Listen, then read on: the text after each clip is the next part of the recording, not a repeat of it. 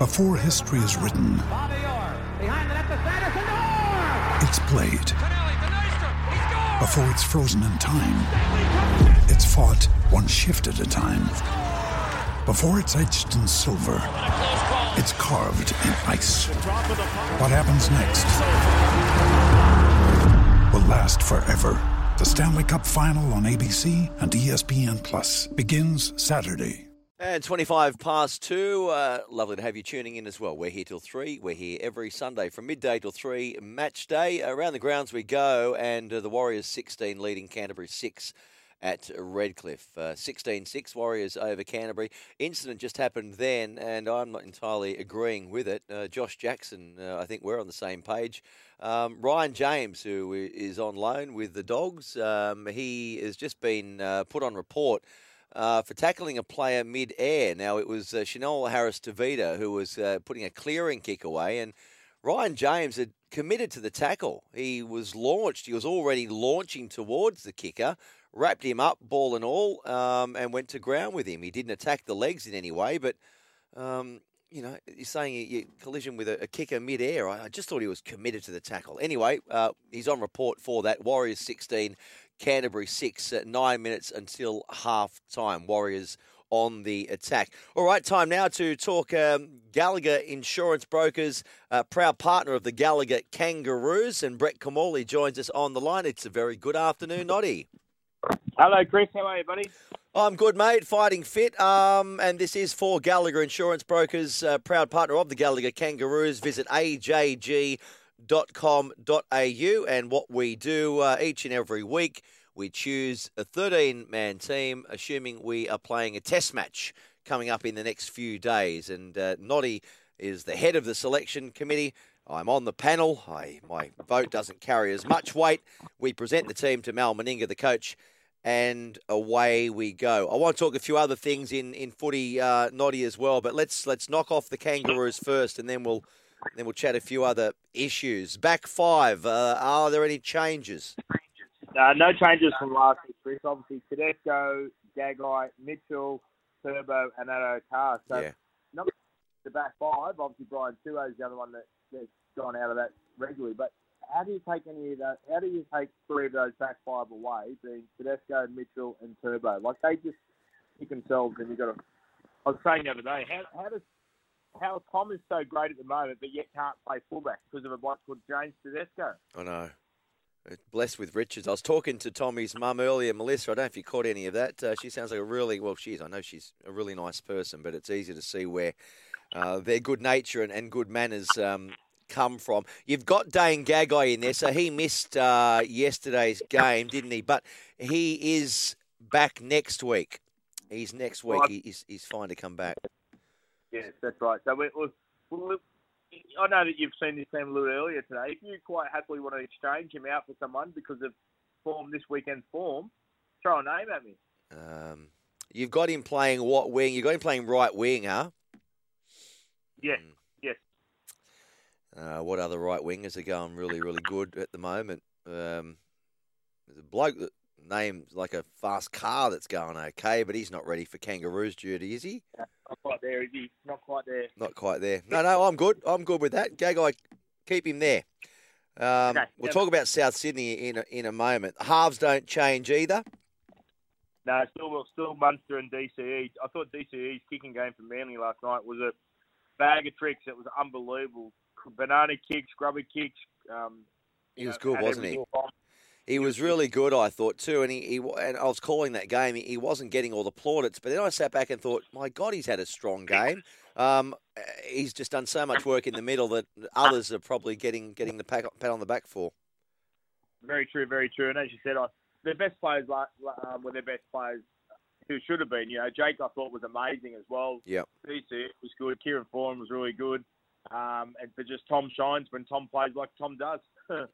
Yeah. All right. Um, the front row there now, two props. Daniel Saifiti, who will be playing this afternoon in a crucial match for Newcastle, and Payne Haas was very strong, wasn't he? Albeit in a, in a beaten team against the Roosters. yeah, Payne Haas is always very strong for the Broncos. He's probably been about the only shining light that's happened up there Um, for a young man to have an engine that big, I think he's, in two years' time he's going to get. They say that about 25 years of age is when they start understanding the game and maturing, and their body gets used to the athleticism. Well, he's doing that at 21 years of age, and has been for a long while. So um, he'll be a freak when he continually grows up and they get a better roster. Just on that match too, Nod. Uh, Roosters Broncos. I'm assuming you, you watched it. I don't even know if you're working on it or not, but it was a crazy, crazy finish, wasn't it? Three uh, changed hands of the lead three times in seven minutes. Yeah, it was bizarre. It was a great game. You know, I think the Broncos are certainly improving, um, and Kevin Walters is finally getting a fight from his side. But just, I suppose, bizarre, um, as you said, the, the ability of a good side that knows how to win a match, and the, the unfortunately the inability of a side that hasn't won too many games, games not able to close out victories. Mm. And Victor Radley, he'll be out for th- three games, uh, I think, unless they, they choose to, to fight that charge. I I think it's a bit harsh, but generally it's it's all due to his, his waiting. He was just trying to bloody stop the other team kicking a goal, field goal. That's right. Yeah, yeah, that's right. Yeah, it'll be all because of his waiting and loading and all those things that come into it that, that the public don't really know too much about. When everyone goes, "Oh, No. Victor Radley, three minutes," that's that's Mm. extreme. But you're right because there's there'll be 50% and 25% loading and for non-similar and similar offences. So Mm. um, if you're a bad guy continuously, you, they eventually um, cost you a few extra weeks. Which you wouldn't know anything about, Noddy, would you? you clean skin. No, and I'm not a fan. Of, I'm, I'm, I know he has to serve his time, and we've got to play within the rules. But um, you know, I think he's one of the first players that I would certainly pick in my side. So we've got a little change to, and his his teammate in Crichton is another person that regularly gets picked in my team as well. So both those gentlemen are out of the um, out of the back three or back back three of the scrum that is this week. You've got D Cook at hooker before we go to the back three of the scrum. So D Hook, D Cook holds on to, to that place. Um, yeah, Well, I think you look, look at South Sydney's attack. The width of the pass from Damien Cook never Mm. misses the target. And I think he has about a 95% tackle effectiveness, which is pretty good for a guy that plays 80 minutes and he's not the biggest guy in the middle. Um, and then when, when they're loose in the middle, he jumps and plays through the middle. And like the set move from the scrum, he jumped from lock and went right to the right. Looked like he was going out ball, and then the troll just popped under on the inside of him. So, Yeah. yeah, comes up with some special plays, Damien Yeah, Cook. I like it. Damien's cooking in the middle, and the others are dining dining out wide, aren't they? On on his works. So you got Felise Kaufusi and Cam Murray in the second row.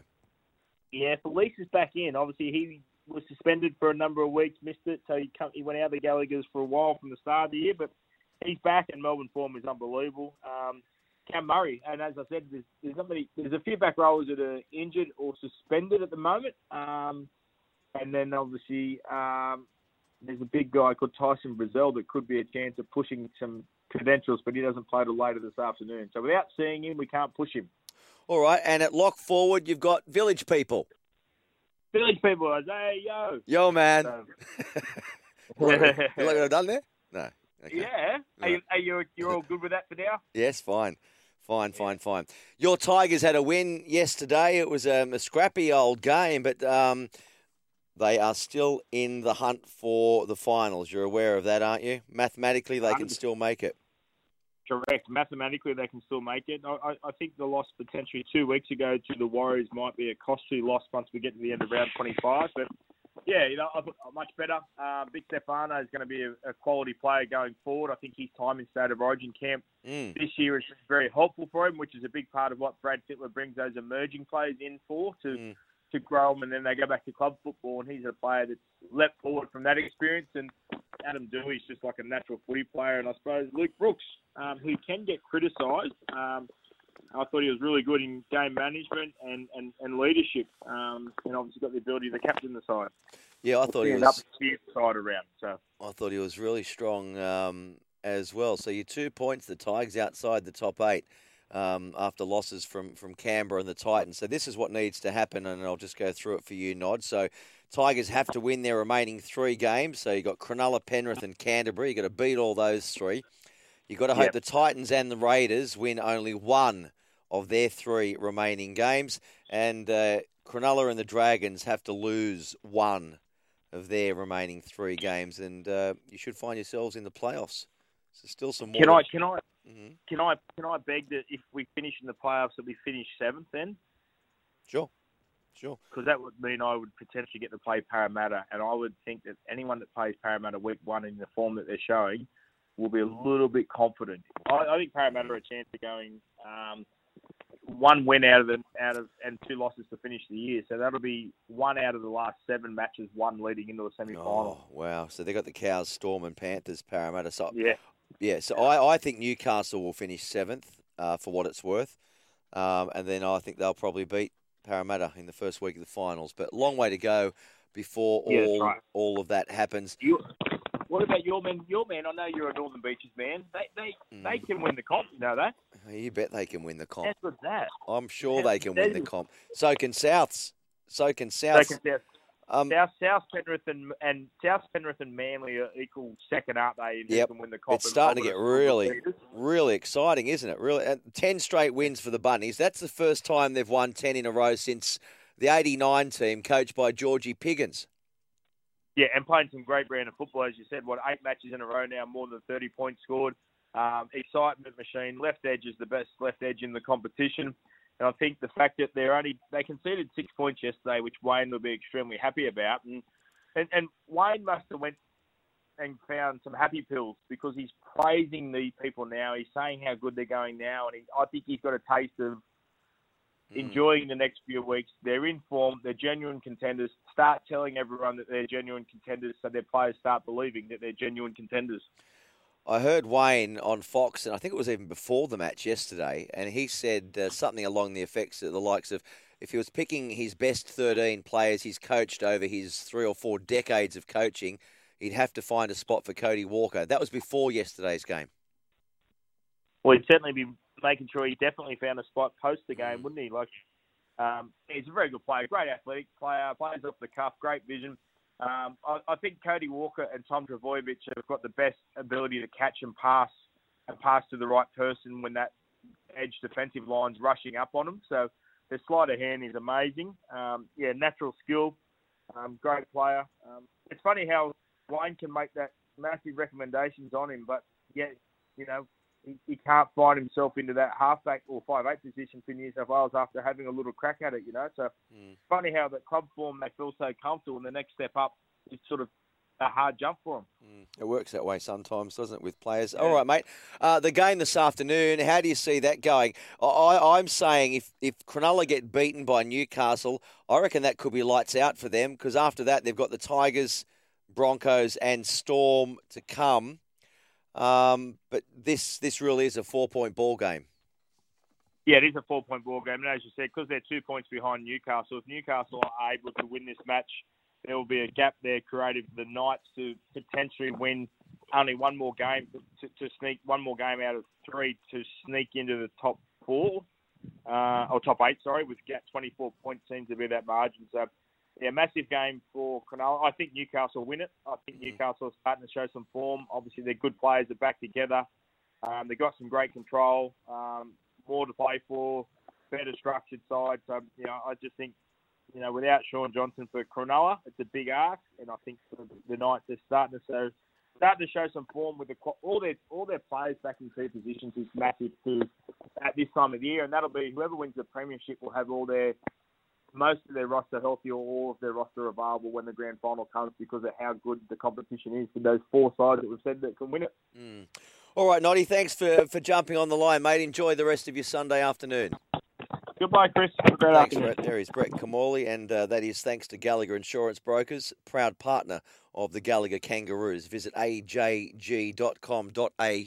Around the grounds we go, and it's half time between the Warriors and the Bulldogs, and uh, the Warriors leading Canterbury 16 points to 10 at half time, 16 10. Warriors over Bulldogs at half time in Redcliffe, and that other match we are just talking about coming up later on this afternoon at 4 o'clock. A huge game between Newcastle and Cronulla. I'm going to chat to uh, Mark Braybrook uh, on the other side of this break.